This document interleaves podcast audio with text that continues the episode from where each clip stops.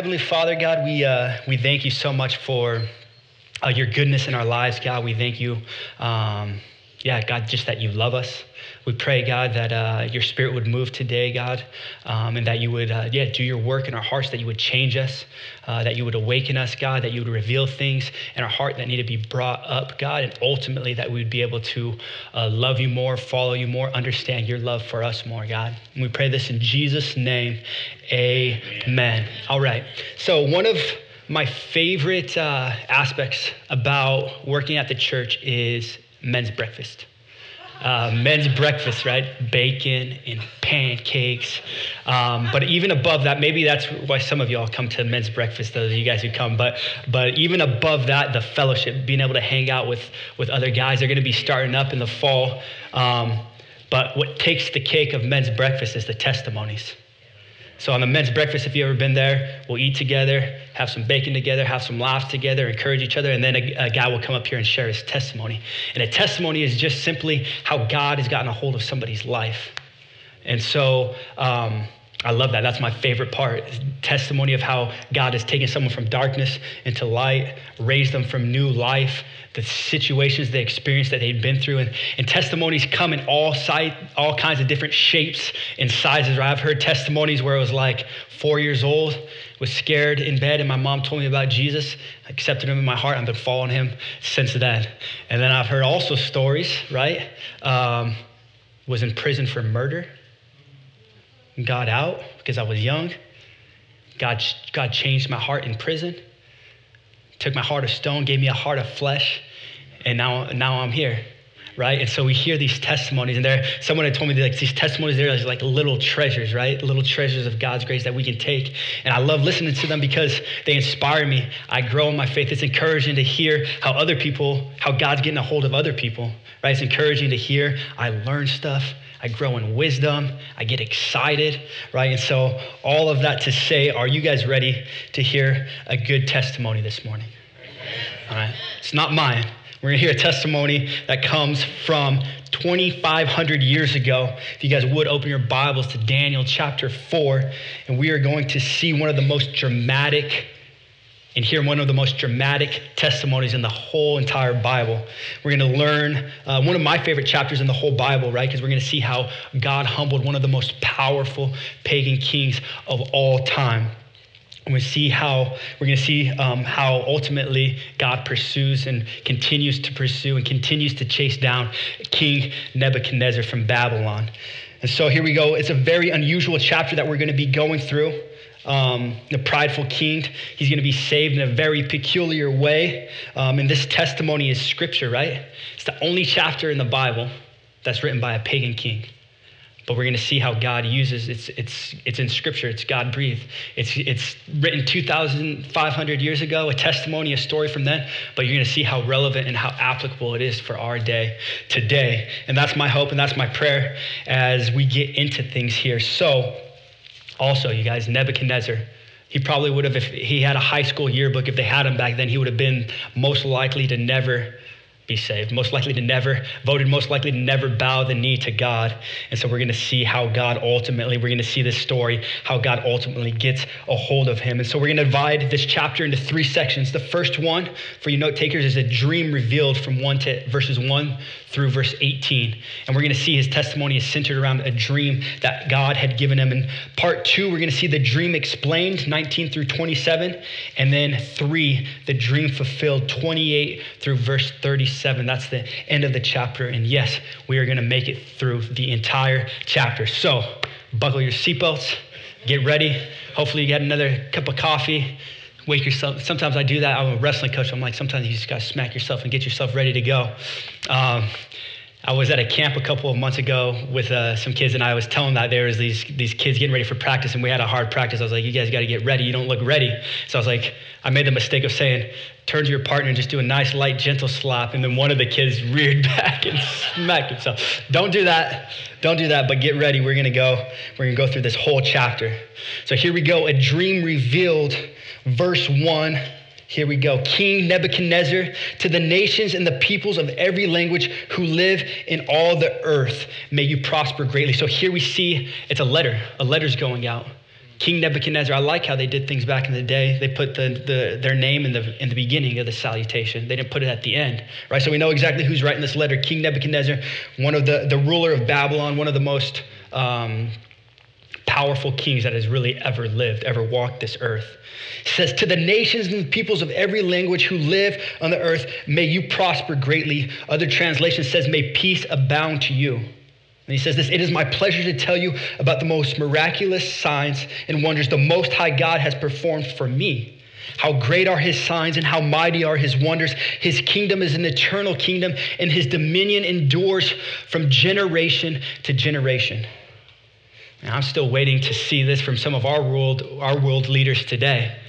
Wouldn't that be awesome, right? You changing through the news, flip on Fox, switches over to CNN, and you just see this, right? Some world leader that's saying, Let me tell you about what the Most High God has done for me, right? His kingdom is an eternal kingdom, His dominion goes forever. That is very much lost in the leadership of our world.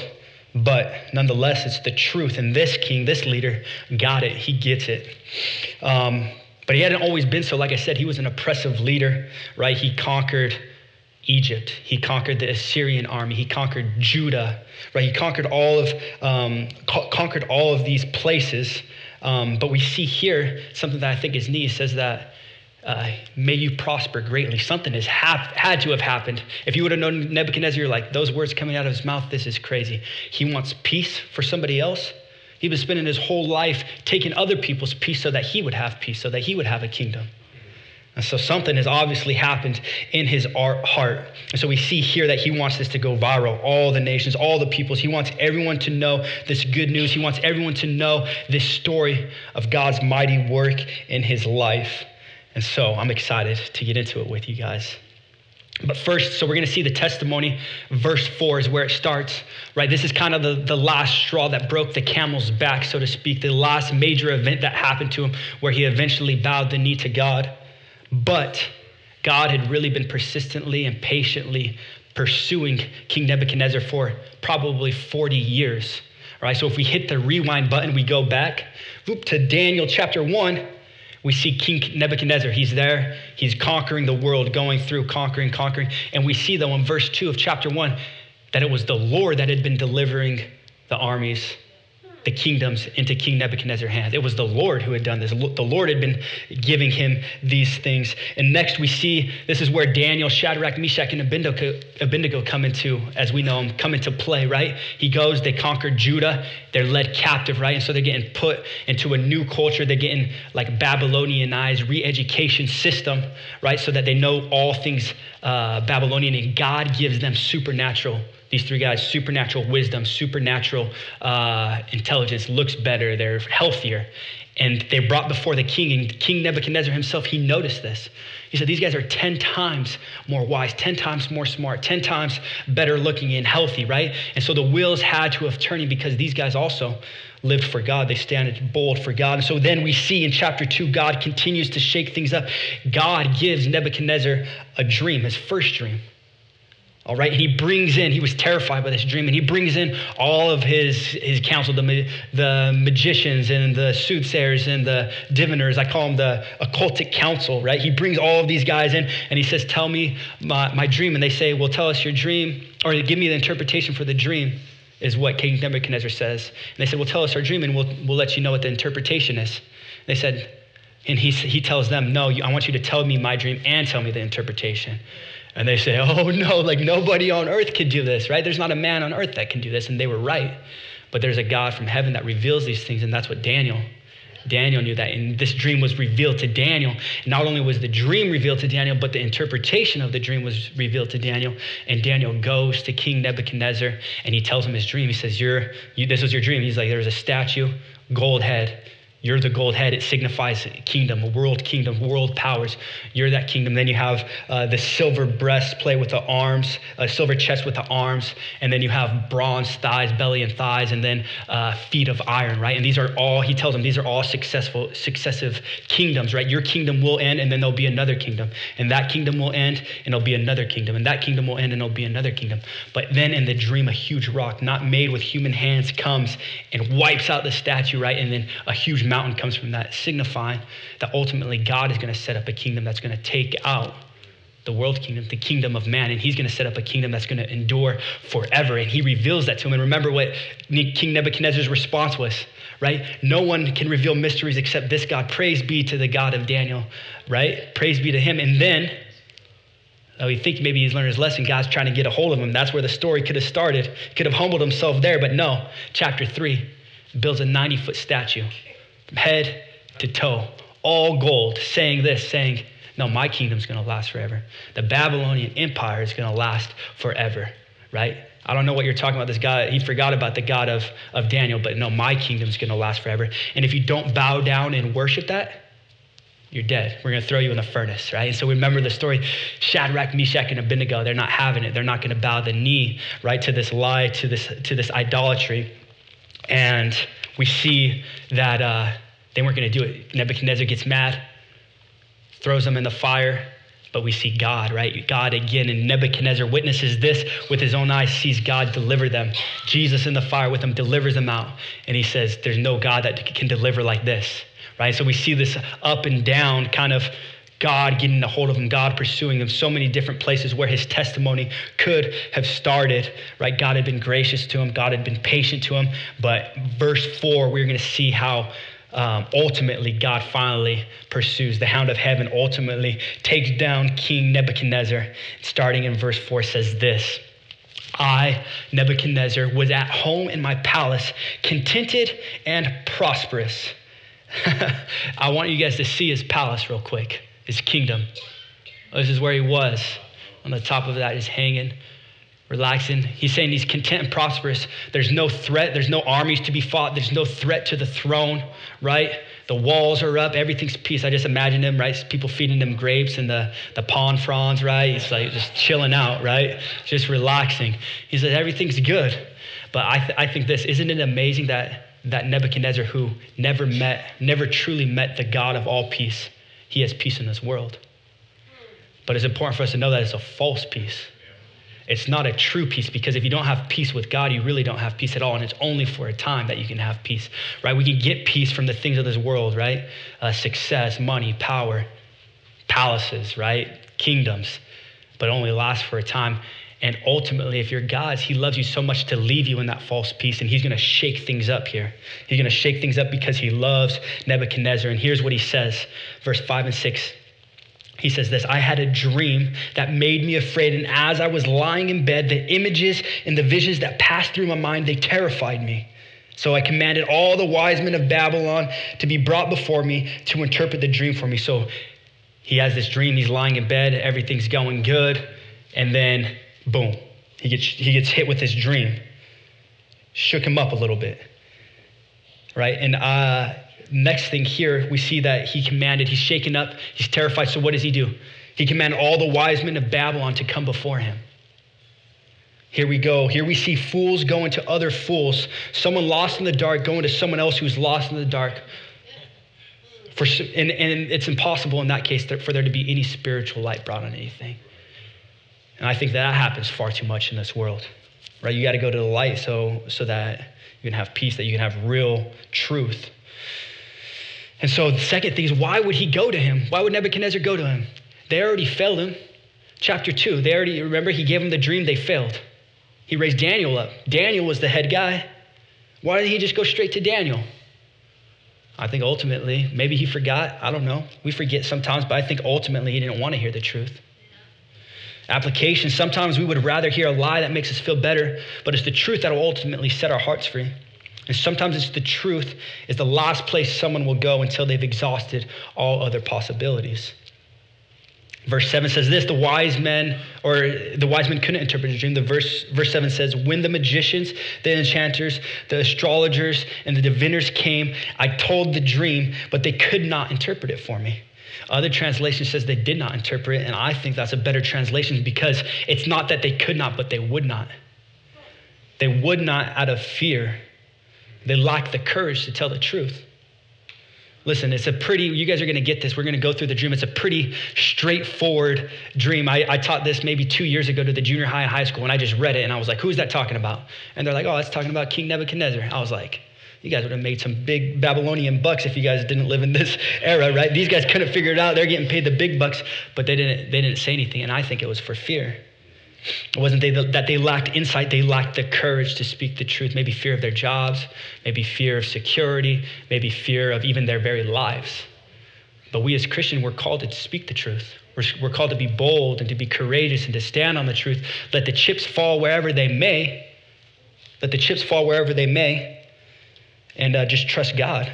But we're supposed to also do it with gentleness. We're supposed to do it with compassion, right? And Daniel is going to give a great example. Daniel is a great evangelist, and we're going to see that. Verses 8 and 9, moving on, he says, Finally, Finally, Daniel came to my presence and I told him the dream. He is called Belshazzar after the name of my God, and the spirit of the holy gods is in him.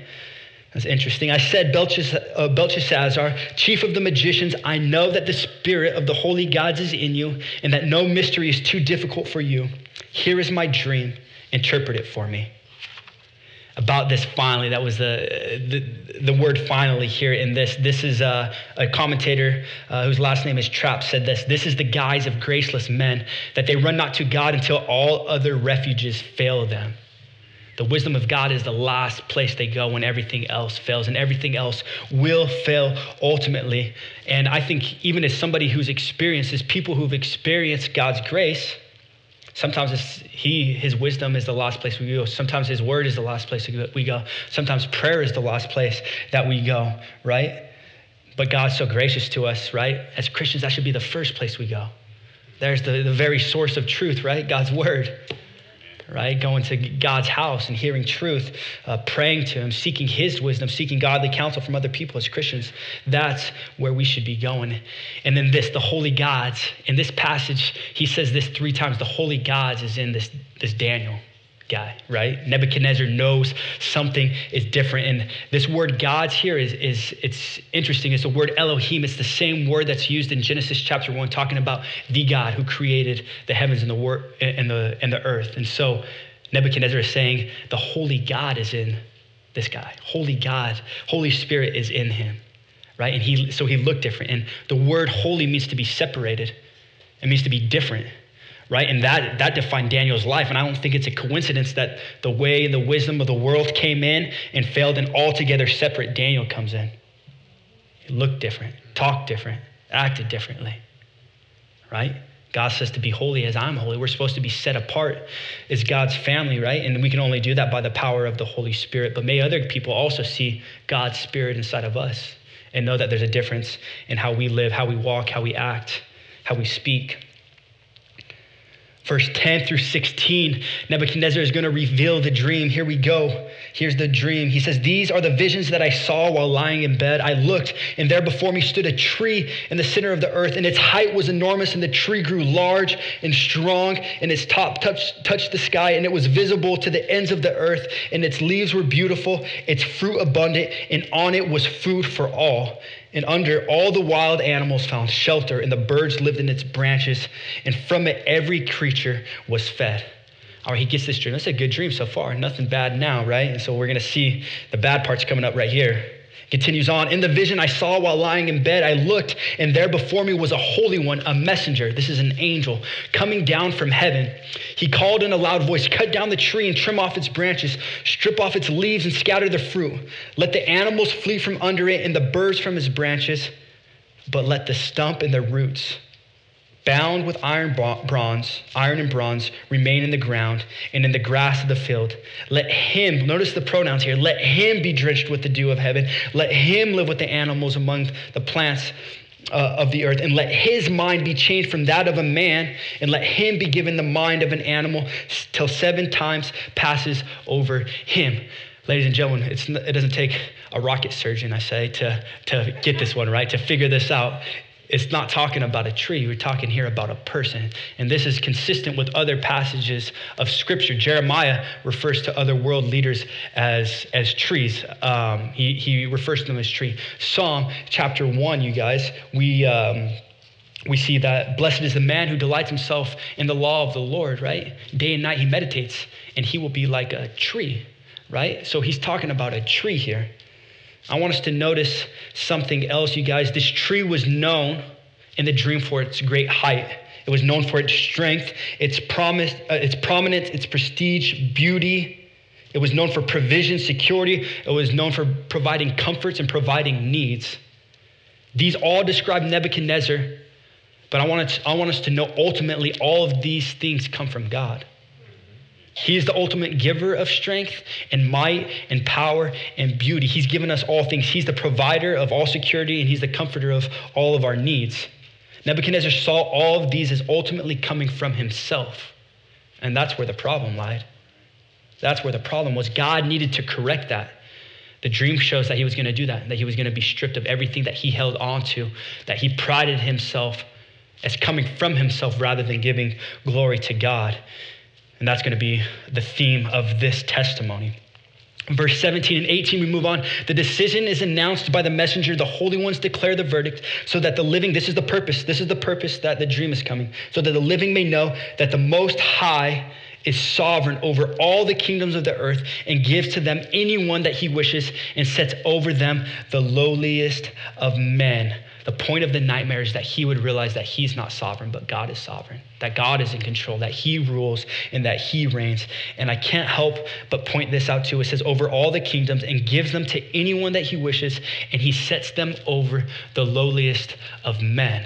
And you can, how can you not think, sets them over the kingdoms over of lowly men, not think of our Lord and Savior Jesus Christ, right? The most lowly right? Who, who did not consider equality with God something to be grasped, but he emptied himself, right? He humbled himself and came, became a, a, a bondservant and even became a servant unto death. Like that's our king. That's what our king does. That's how much he loves us. And he set this king, King Jesus, is going to be the one that rules and reigns, right? Humble though. He's lowly. He says that about his own self, right? Come to me, all who are weary and heavy laden, I will give you rest, for my heart is gentle, right? And my heart is lowly. That's our king. He's lowly, he's humble. He came in a manger, right? He rode a donkey.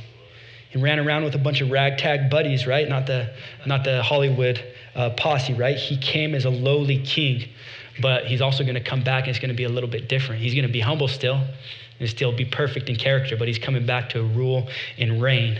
And this is going to be amazing here on earth. Amen. All right, so let's see. We finished up there. We finished up the dream has been, been revealed. Now Daniel is going to, we're going to move on to part two. Daniel is going to explain the dream. So the dream explained in verses 19 through 27. Moving along, verse 19 says this Then Daniel, also called Belshazzar, was greatly perplexed for a time, and his thoughts terrified him. So the king said, Belshazzar, do not let the dream or its meaning alarm you. Belshazzar answered, My Lord, if only the dream applied to your enemies and its meaning to your adversaries. Oh, this is an incredible thing right here, you guys. Um, we see Daniel's perplexed. We see Nebuchadnezzar sees the terror in Daniel's face, and he, Nebuchadnezzar, is like, even tries to bring him comfort. He see how distraught Daniel is. And I think there's something for us to learn here. Um, that Daniel had compassion, right? That Daniel really, really cared about King Nebuchadnezzar. So much so that he saw the judgment that awaited Nebuchadnezzar and it terrified him. He says, I wish it wasn't so. I wish it was for someone else. I wish it was for your enemies. And I think that's important for us to talk about as we're witnessing to people, right? You never want to talk about the judgment of God. You never want to talk about hell. You never want to talk about those things nonchalantly or flippantly or jaded, right? People can tell if you really care about them. And if you care about them, and that is the reality of where they're headed. We should have compassion, tears in our eyes, even, right? But it doesn't mean we don't tell the truth either. And we're going to see that. Um, and we're going to see that in a second. But I want us to know something else too. Out of all people in all the world, Daniel had every right, right, to, to maybe be like, good, you got what you got coming, right? King Nebuchadnezzar, this is what's going to happen to you and you deserve it. Uh, he didn't say that, right? He could have said, right, you know, Johnny Cash, you've been running for a long time, running for a long time, but sooner or later, God's going to cut you down, and here's the time, and I'm glad. He doesn't say that, right? But he, he could have. Think about it. He, he was ta- Nebuchadnezzar took him away from his home. He took him away from his culture, language. Tons of Jews Jewish people, the people of Judah, were slaughtered under King Nebuchadnezzar. He just tossed three of his buddies, was just just tossed three of his buddies into the bonfire, right? Threatened to kill him early, earlier, blasphemed the name of God, right? And still, he says, no, he has respect for him. Look at it. He says, Lord, majesty, your majesty. He respected him, he cared for him. He wanted to see him saved. He wanted to see him come to know the Lord. And I think that's something that's amazing. Daniel was an amazing evangelist, he was in it for the long haul. Verse 20 through 22 the truth is given. Let's see. The tree you saw, which grew large and strong, with its tops touching the sky, visible to the whole earth, the beautiful leaves and the abundant fruit, providing food for all, giving shelter to wild animals, and having nesting places in its branches for the birds. Your Majesty, here it is, the big truth Mom. You are that tree. You have become great and strong, and your greatness has grown until it reached the sky, and your dominion extends to distant parts of the earth. I want us to notice, even with that compassion, he didn't shy away from speaking the truth. He didn't shy away from speaking the truth, like Nathan when he confronted King David about his sin with Bathsheba, telling him the story. He says, You are that man. 2 Samuel chapter 12. Proverbs 26, 28 says this A lying tongue hates its victims, and flattering words cause ruin. He could have flattered the king, he could have lied to the king. It would have been better for his own position, probably, but he cared too much about him for that right? He could have said, Oh, king, no, man, look at what you got. You're blessed. Obviously, you're blessed. You're the richest, most powerful. Look at this palace. Like, you're good. God's blessing you. Don't worry about it. No, he told him the truth. Proverbs 27, 5 and 6 says this An open rebuke is better than hidden love, and wounds from a sincere friend are better than many kisses from an enemy. We got to speak the truth. We got to speak the truth in love, church. Verse 23 through 27, Daniel tells the king, Your majesty, he says this to him Your Majesty, you saw a holy one, a messenger coming down from heaven and saying, Cut down that tree and destroy it, but leave the stump. If you do this, highlight that part in your Bible. This is amazing. Bound with iron and bronze in the grass of the field, while its roots remain in the ground.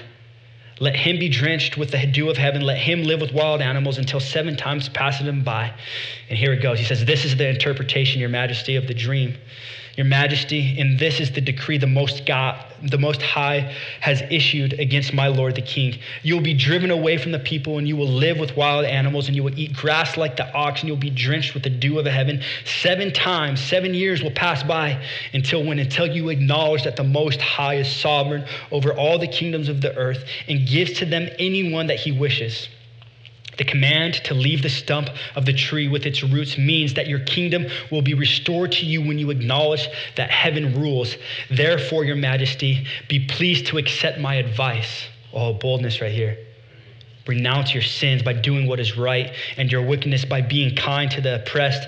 It may be then that your prosperity will continue.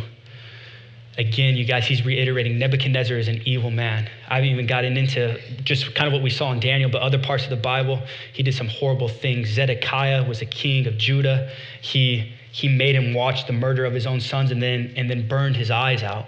So that was the last vision that he had in his head, right? This guy was evil. This guy was wicked. God was bringing judgment on to this guy. But God's mercy and his grace, right?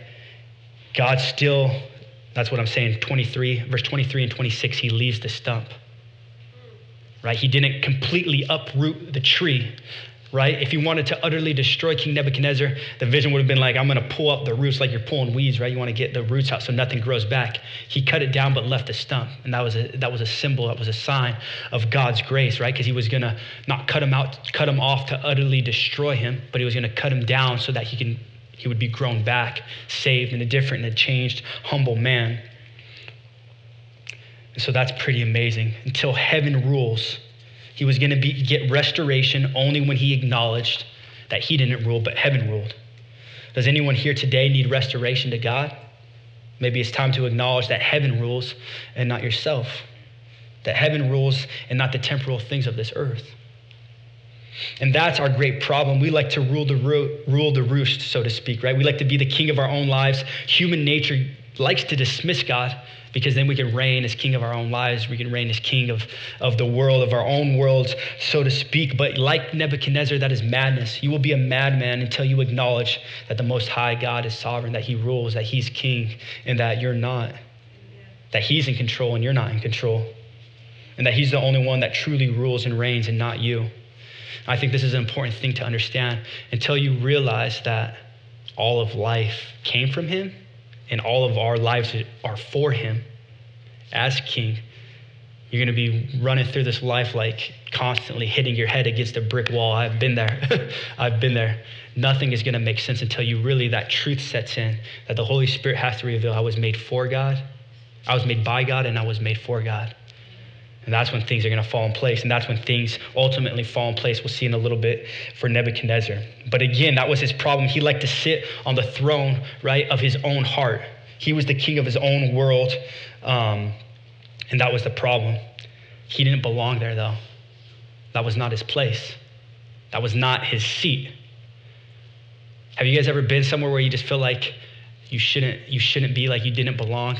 Like you were there but there was like a sneaking suspicion over you that's like i'm in the wrong place right now. And one, one time i walked into the girls bathroom. And that was like i just walked in right when the door closed. I like knew something was wrong. I didn't know what it was but there was just like a presence that was telling me like something is wrong. You are not in the right place. Maybe it was that it smelled a lot better or it was a lot brighter, less messy or something, but I was like, I did not belong. And that's that's how we should feel, right? When we're sitting on the key of our own lives, we should feel like we, you know, like I don't belong here, right? And there's an insecurity that's birthed from that place because you're living in a place that you don't belong. Someone else, that's someone else's seed. There's an insecurity that takes place. A famous philosopher, Mike Tyson, He's also an all right boxer. He was an all right boxer. But you guys remember, Mike Tyson was crazy. He did some crazy things, said some crazy things, but he also said some true things. Um, but you guys remember he, he was uh, in 1997. He got he was in the fight with Evander Holyfield. He was losing and chomped his ear off, right? And uh, the Athletic Boxing Commission revoked his license to box and says that you know he said that you're not getting your license back until you do a psychological evaluation until we see that essentially you're stable enough to punch someone in the face for a living, right? Which is kind of funny in and of itself. But, but, uh, so yeah, so he had to go through this program. There was a documentary on it. It was pretty, pretty amazing. But he goes through this program, um, and afterwards, he's he's leaving the program, and he says he says this. He says, "I learned two, he says I learned two very important things about myself." He says he said that I learned two very important things about myself. Two important things about myself, and he said one of them he goes, I'm the most egotistical and narcissistic person on the face of this planet. And he said, The second thing I learned is I'm the most lonely and the most insecure man that I know. And that is true. Mike Tyson said some crazy stuff, but what he said there is absolutely true. And I think that it correlates to us, right? When you're in, you know, when you're living as the king of your own life, the ruler of your own life, there should be a sneaking suspicion that I don't belong, and that should birth insecurity, that should birth loneliness. And until you acknowledge that, until you bow the knee to God and recognize that, you're going to be that. You're going to stay that same way. You're going to stay that same way. But that's the opportunity. That's, that's, that's why it's so amazing what Daniel says. He, he, he calls them to repent, renounce your sins, repent. All repentance is, is imagine, right, your heart, and there's a throne on your heart. You're sitting on that throne. All repentance is, is taking yourself off that throne and putting God, putting Jesus Christ as the rightful place to run and to rule your life. Because one, he can do far better than we could do in the first place. And two, he loves us. He's good. He's worthy of it. He's almighty, almighty God, right? And so he says, repent. Turn from your sins. Daniel preached repentance. He's, he, he preached the cold, hard truth. And I think that's something that's amazing about Daniel, right? He preached the truth. That's what all preachers should do. They should preach the truth no matter the cost, no matter what, what might happen if they speak the truth. Family members, friends, he spoke the truth. Jobs, he spoke the truth because he ultimately knew how valuable, valuable it was for Nebuchadnezzar to get that truth. It didn't matter what, he, what, he, what it cost him. Right? He says he'll pro- prolong, his, prolong his prosperity. It wasn't just, uh, also, this repentance wasn't just a change of mind. It is, that is what repentance means, but it also is a change of mind that leads to a change of action. And that's why he says, he says, change, turn from your ways and start living in righteousness and start stop oppressing the people you've been oppressing, right? And so a true repentance is those things are going to change um, which is pretty amazing. Awesome. And he could have learned then. Nebuchadnezzar could have learned then. He could have bowed the knee then, right? At that warning, but he didn't. God would have relented. We would have been reading a less painful testimony right here. But that's not the case, right? We're going to finish up here, this last part, the dream fulfilled, verse 28 through 37. Verse 28 says this All this happened to King Nebuchadnezzar 12 months later as the king was walking on the roof of the royal palace of Babylon. And he said this Is this not the great Babylon that I have built as the royal residence by my mighty power and for the glory of my majesty? Wrong answer, right? Wrong answer. He's up there, he's got the warning. And 12 months later, God gave him 12 months. The grace of God, the patience of God, 12 months. He could have repented any time. Like God, God knew he could have just struck him into an ox, a mad cow right then, right? But no, like 12 months, he gave him 12 months to turn, 12 months to repent before judgment had to eventually be brought down because God cared for him. And so I think the takeaway for us is, is if God's dealing with you, if there's things in your life that need to be humbled, 12 months is coming where are you at in that? Maybe it's God's grace that He's not already humbled you, but it's always easier and better to humble ourselves rather than to be humbled. Right? And some of us have learned that um, the hard way, but nonetheless, it's a truth. And he, you see him here, he's on top of this royal palace. He's just having a me party, like, I am the man. Look at this. Put up the palace one more time. Look at that. All of this is me. I did this with my power and it's for my glory, right? The seven, one of the ancient wonders of the world, the seven wonders of the world, the hanging gardens of Babylon. He built it for his wife, which fellas don't try to compete during Valentine's Day. This is pretty incredible. But all of the innovation, right? They, they were able to transfer the Euphrates River to flow upstream. I don't really understand how they did it. I tried to read it, but it went over my head. And, and anyways, uh, they were able to water all of these gardens, just beautiful, immaculate, right? All of these things, 87 foot uh, thick walls, secure. And he's like, I'm the man. Look at this. I am the man. This is pretty amazing. He's saying all of these things. Um, and I love the next part we'll get to in a second, but I wanted to point a couple of things. This is the problem. He failed to realize that it was God was the one who had given him everything. It was God that gave him power. It was God that allowed him to be in the place of honor. It was God that had given him the skill to administrate. It was God who had given him the wisdom. Paul says this great, uh, wonderfully in 1 Corinthians 4 7. He says, What do you have that you did not receive? And if you did not receive it, then why are you boasting as though you did? If it was given to you by God, why are you why, why are you boasting that you had something to do with it? Even work ethic, right? We have a choice to work hard, but God's even us given us the capacity to do that, right? Colossians uh, chapter 2, the wisdom, right? He had so much wisdom.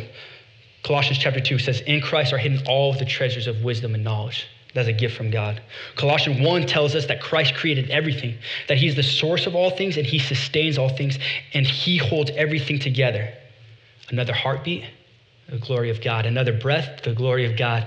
Drinking a cup of cold water to the glory of God. All the way to doing, you know, difficult things, doing our job, all to the glory of God. He holds all things. He gives us the power to do all things. He should have been praising God. The achievements, the innovation, the gardens, the palace, those are not the problem. The problem is who is receiving the glory. Ultimately, where is the finger pointing? The finger pointing glory to God, or is it right here, right? Like most sports athletes, right? Bang their chest, the, the shape. That's right, that's right, me. No, it's God. It's God. He's the one that's given musical instruments, talents, wisdom, art, art, uh, artistic, uh, intellect. Yeah, we work for some of those things, but God, by God's grace, we work for those things. But He gives those things too. To Him be the glory of all things. Nice. 31 through 33. We're, we're getting close here. We're going to do it, guys. 31 through 33 says this, even as the words were on his lips, right? He's having a, a neb party. Neb, neb, neb, neb, neb. Awesome, right? He says this, even as the words were on his lips, a voice came from heaven. Before all of the me, myself, and I was even out, this is the, the decree for you, King Nebuchadnezzar. Your royal authority has been taken from you. You will be driven away from people. You will live with wild animals. You will eat grass like the oxen. Seven times will pass by before for you until you acknowledge that the Most High is sovereign over all kingdoms on the earth and gives them to anyone that he wishes. And immediately what had been said about Nebuchadnezzar was fulfilled. He was driven away from people and ate grass like an ox. His body was drenched with the dew of heaven until his hair grew like feathers of an eagle and his nails like the claw of a bird. Can you imagine that? I just imagine, I just picture just a guy that was out, you know, on some survival show that was in the wilderness for like a year or something, you know? This guy is like a madman, the feathers, the, you know, like the matted hair, the claws. This is like this disgruntled, disgruntled guy, right? And it's crazy to think about. Like this was the king, the ruler of the whole then known world. And now he's like a beast.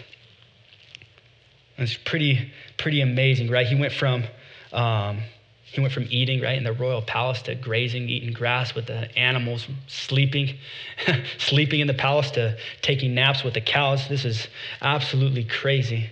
Um, absolutely crazy. The Bible says, um, here's the thing from sitting on the throne to sleeping with animals, right? I just said that he's truly a beast. He truly went insane. And here's the takeaway a self centered life is spiritual insanity.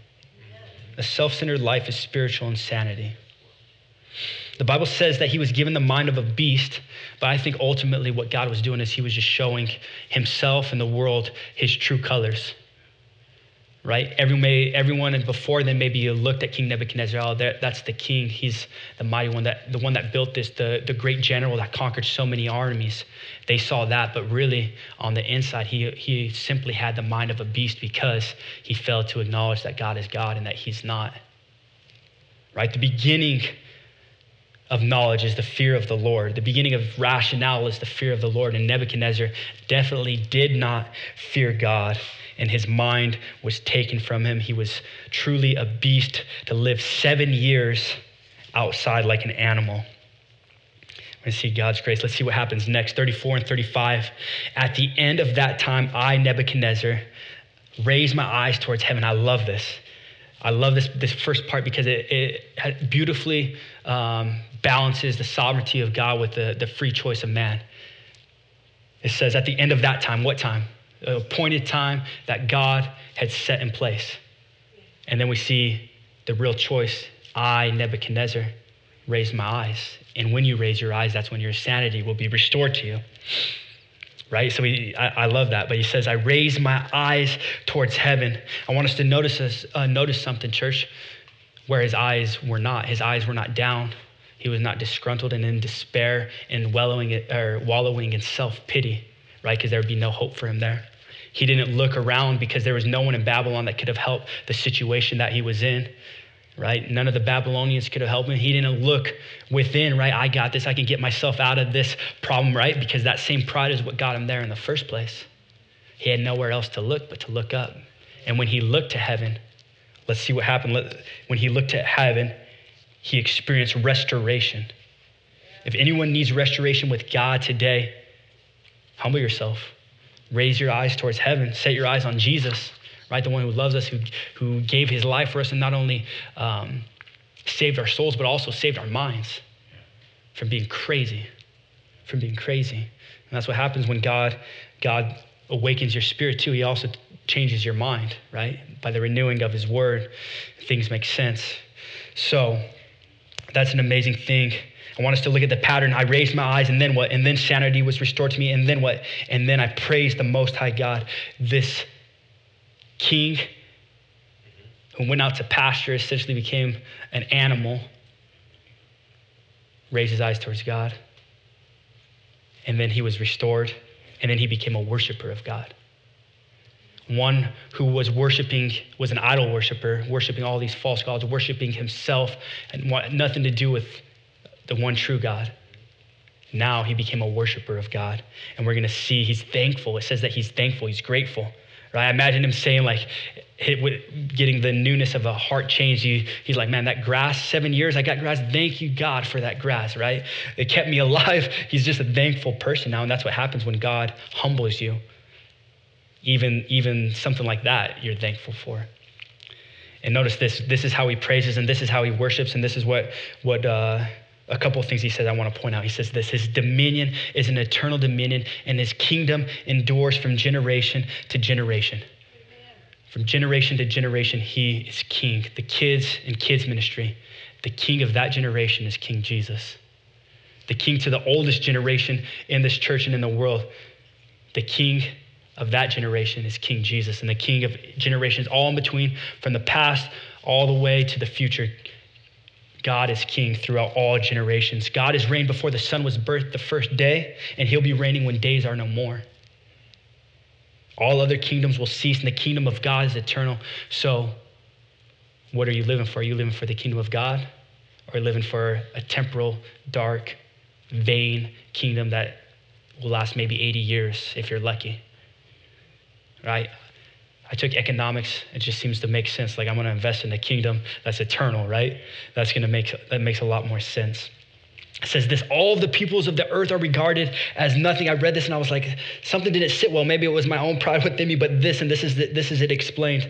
Um, all the peoples of the earth are regarded as nothing compared to God's glory and His power and His might. The peoples of the earth are nothing right? You take somebody who's a peasant to a prince, right? Someone who's sitting under a bridge to, to him who sits in the White House, right? You take a, a small group of people to a vast majority of people, people who, who eat at Mickey D's, right? All the way to someone who, who dines at the French Laundry, right?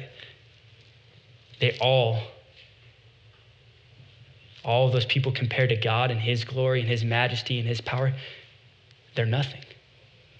And what's amazing about this truth, even though it may stink, this is what's amazing about this truth. This infinite, almighty God values us. He values his people. He says, This are not two sparrows sold for a penny, yet not one of them will fall to the ground outside of your father's care. And even the very hairs of your head are all numbered, so do not be afraid. You are worth more than many sparrows. Matthew 10, 29 and 31 that Almighty God who has existed throughout times, who needs nothing, who's all powerful, all knowing. He simply is. We need all of those things. He cares for us, He values us, He gives us value. God leaves the 99 to go after the one, one sinner who repents. That one is valuable to him. The pearl of great price, Matthew chapter 13, a parable about a merchant, right? Who goes and he finds this, this valuable, valuable pearl. He sells everything sells everything, goes bankrupt to get this pearl because it's so valuable to him. That's the people of God. That's us. That's me. That's you. We're valuable and important to this Almighty God because He's given us value. That's the only value that, that we need. That's where our identity should stem from. I love this. C.H. Spurgeon said this uh, about this whole idea. He says, Herein is His greatness that all, or that it comprehends all littleness without a strain. The glory of his wisdom is as astonishing as the majesty of his power, and the splendors of his love and of, of his grace are as amazing as the terror of his sovereignty. He may do what he wills, for none can say to him, like, what are you doing? But never wills to do any case that is unjust, unholy, unmerciful, or in any way inconsistent with his perfection of his matchless character. And he says here about that idea here, let us pause and worship. I at least must do so, for my soul's eyes ache as though I had been gazing at the sun. He's saying to take in and comprehend the truth that God is that magnificent, yet he cares about us. That's a glorious, glorious thing. That's an absolute amazing thing. And here's the thing that we ought to understand God's sovereignty outside of a, of a perfect character is a scary, scary thing ruling and reigning, complete control, complete, complete power, can speak a universe into existence, that outside of a good God is scary. Right? But we have to understand God's sovereignty. Everything that happens in this world is filtered through his sovereign hand, it is filtered through his good character. So, church, even when, and I know they have, I've been there, the trials of life come, the storms come where did this come from? We, we see ourselves here asking this question like, what have you done? We're tempted to, to ask God, what have you done? What are you doing? Right? I've been there. Things are hard. Life is hard. We live in a sinful world. God, what are you doing? And this is something that has always helped me. This quote, or especially recently, has helped me, says that God is too good to be unkind, and he's too wise to be mistaken. So when I can't trace his hand, I must trust his heart. Because when I don't understand things, I don't have to know the what or the why necessarily, but I need to know the who. And if He's good, and if He loves me, and if He cares for me, and if He sent His Son to die on a cross, He loves me that much, a cross that I deserved, and would give me His righteousness, I need to trust Him. I don't have the full picture. I don't have to understand everything, but I know Him, and I know that He does only what's good. And we have to remind ourselves about that, even when the storms, even when crazy things happen in our life. So he says that this praise, all these truths are coming out of this once crazy man's mouth. It says this, finishing up, at the same time that my sanity was restored, my honor and splendor were returned to me for the glory of my kingdom. My advisors and my nobles sought me out, and I was restored to my throne and became even greater than before. God's good. Now I, Nebuchadnezzar, praise and exalt and glorify the King of heaven because everything that he does is right and all his ways are just. And those who walk in pride, he is able to humble. A couple things I'm just in concluding, and I want us to grab this. A couple takeaways. God is sovereign, He rules everywhere, He rules all the time, and He's going to rule forever. Let us grasp that, but also grasp that and take that um, in stride with his character that he's good, he's gracious, he's merciful, and he loves us. Two, a self centered life is spiritual insanity. Let us humble ourselves and experience true peace of mind, knowing that he is sovereign. Next, God cut Nebuchadnezzar down not to utterly destroy him, but to raise him up again. If there's a chastisement in your guys' life, no, it's because God loves you. He doesn't want to destroy you. He wants to build you and mold you and make you more and more into the image of Christ, which is the purpose of our life here. Three, from Brother Neb's testimony, I'll call him Brother Neb. I think we'll see him in heaven. There is no one too far off. Prodigal parents, family members that don't know the Lord, that it's like, there's no way God's getting a hold of this person. I think Nebuchadnezzar, I think he was mo- voted most likely to never bow the knee to God. And we see him here, we see this testimony bowing to God and praising him. If God can get a hold of Nebuchadnezzar, he can get a hold of anybody that we know. And that's encouraging. And last, if you're here today and you don't know Jesus, maybe you're sitting, you know, you find yourself in the analogy sitting on the throne of your own life. Maybe God's dealing with you today. And keeping with this tree analogy, let's have um, the wind represent God, which is consistent with, with imagery throughout the Bible. Imagine this you are as a tree, you as a tree will either acknowledge and bend and bow to the great power of the wind, or you'll be broken by that wind and resisting and fighting. God will not share his glory with another. He loves you too much for that. Stop fighting and bow the knee. Let's pray. Heavenly Father, God, we come before you humbled. I don't know how you can't read that and not, be humbled, but we also come before you with grateful hearts, knowing that you're patient, know that you pursue us, know that there's no one too far outside of your saving hand, God. Lord, convict where, where it needs to be convicted. Bring encouragement where encouragement needs to be brought, God, by your Spirit. May we all leave here changed today, God, by the power of the Word of God transforming our hearts, God.